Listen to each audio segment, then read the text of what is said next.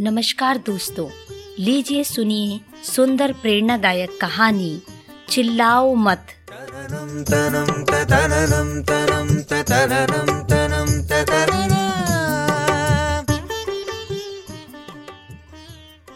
एक हिंदू सन्यासी अपने शिष्यों के साथ गंगा नदी के तट पर नहाने पहुँचा।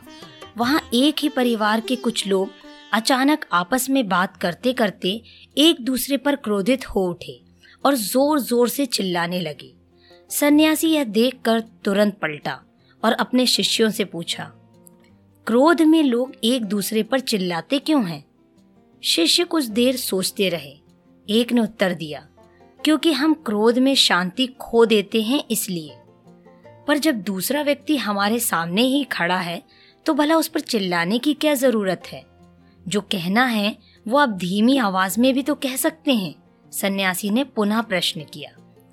कुछ और शिष्यों ने भी उत्तर देने का प्रयास किया, पर बाकी लोग संतुष्ट नहीं हुए। अंततः सन्यासी ने समझाया, जब दो लोग आपस में नाराज़ होते हैं तो उनके दिल एक दूसरे से बहुत दूर हो जाते हैं, और इस अवस्था में वे एक दूसरे को बिना चिल्लाए नहीं सुन सकते।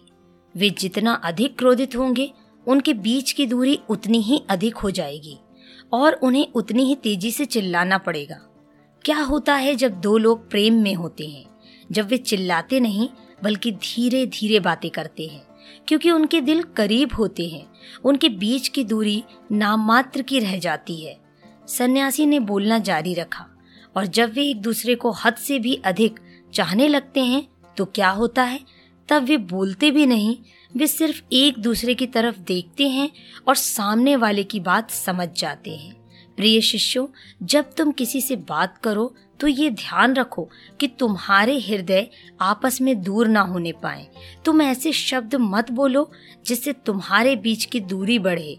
नहीं तो एक समय ऐसा आएगा कि ये दूरी इतनी अधिक बढ़ जाएगी कि तुम्हें लौटने का रास्ता भी नहीं मिलेगा।